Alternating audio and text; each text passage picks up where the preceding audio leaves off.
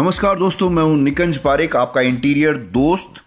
आज जो ये पॉडकास्ट हम रिकॉर्ड कर रहे हैं एक बहुत ही सिंपल सी टॉपिक डिस्कस करते हैं कि जो मैंने पहले एक मेरा पॉडकास्ट है, जिसमें मैंने हार्ड फ्लोरिंग और सॉफ्ट फ्लोरिंग का डिफरेंस बताया बताया है, वो ज़रूर सुनिएगा। अगर आपको वो वीडियो वो सॉरी मैं क्या वीडियो रिकॉर्ड करता हूँ ना तो मेरे मुँह से बार बार वीडियो निकलता रहता है। तो मेरा एक चैनल है यूट्यूब में इंटीरियर दोस्त के नाम से। अगर आपको और डिटेल और ज़्यादा और कोई इन्फॉर्मेशन चाहिए इन टॉपिक्स में तो यूट्यूब पे आप इंटीरियर दोस्त चैनल भी सर्च कर सकते हैं।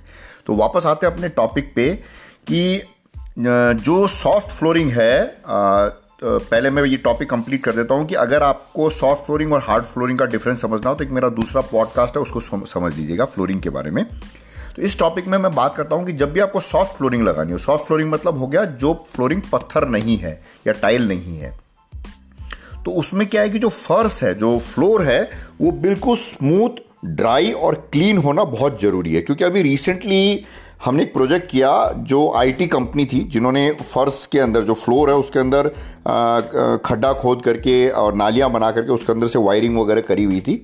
लेकिन फिर उन्होंने उसको ऊपर से प्लाई से बिल्कुल बहुत ही रफली बहुत गंदी तरीके से उसको कवर कर रखा था। अब जो कस्टमर है, जो यूज़र है, वो चाह रहे थे कि हम उसके ऊपर से कारपेट लगा दें।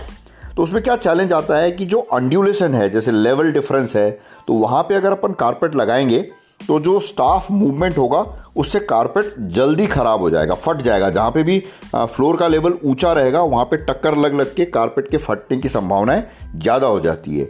ये तो एक प्रैक्टिकल प्रॉब्लम है जिसकी वजह से क्लाइंट को या या यूज़र को नुकसान हो सकता है। लेकिन दूसरा एक बहुत इंपॉर्टेंट टॉपिक ये है कि वो जो फ्लोरिंग लगेगी या जो कारपेट लगेगा वो दिखने में भी सुंदर नहीं दिखेगा। हर जगह से लेवल डिफरेंस दिखेगा ऊँचा नीचा दिखेगा। जो भी एक जो नाली बनी हुई है जो आ, क्या बोलते केबल ट्रे डली हुई है उसका अलग से दूर से चमकेगा।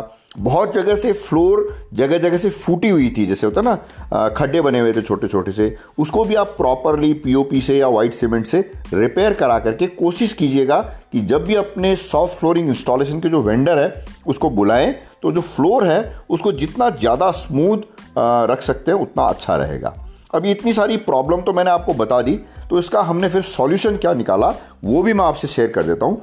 सबसे पहले जो भी खड्डे थे या जो फर्श खराब थी, जो मतलब सीमेंट फ्लोर में जिसमें खड्डे बने हुए थे, उसको हमने वाइट सीमेंट और पीओपी से जहाँ जैसी ज़रूरत थी उस हिसाब से उसको प्रॉपर लेवल कराया।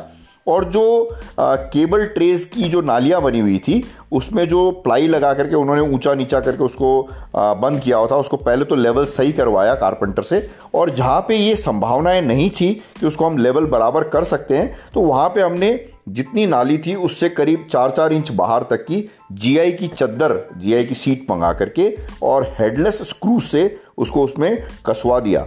जिससे क्या है कि एक जो शार्प एज दिख रहा था, वो नहीं दिख रहा। अब उसके ऊपर हम आराम से कारपेट लगा सकते हैं, जिससे कि ओवरऑल ओवरऑल जो कारपेट लगेगा उसके ऊपर, या कारपेट टाइल लगेगी, उसका लुक करीब करीब अच्छा आएगा। जो टक्कर या अंड्यूलेशन जो फील होता मूवमेंट पे, चलने पे, वो कम होगा और कारपेट की लाइफ भी बढ़ जाएगी। तो मुझे उम्मीद है ये पॉडकास्ट आपको अच्छा लगा होगा। तो इससे आपको बेनिफिट मिल सकता है।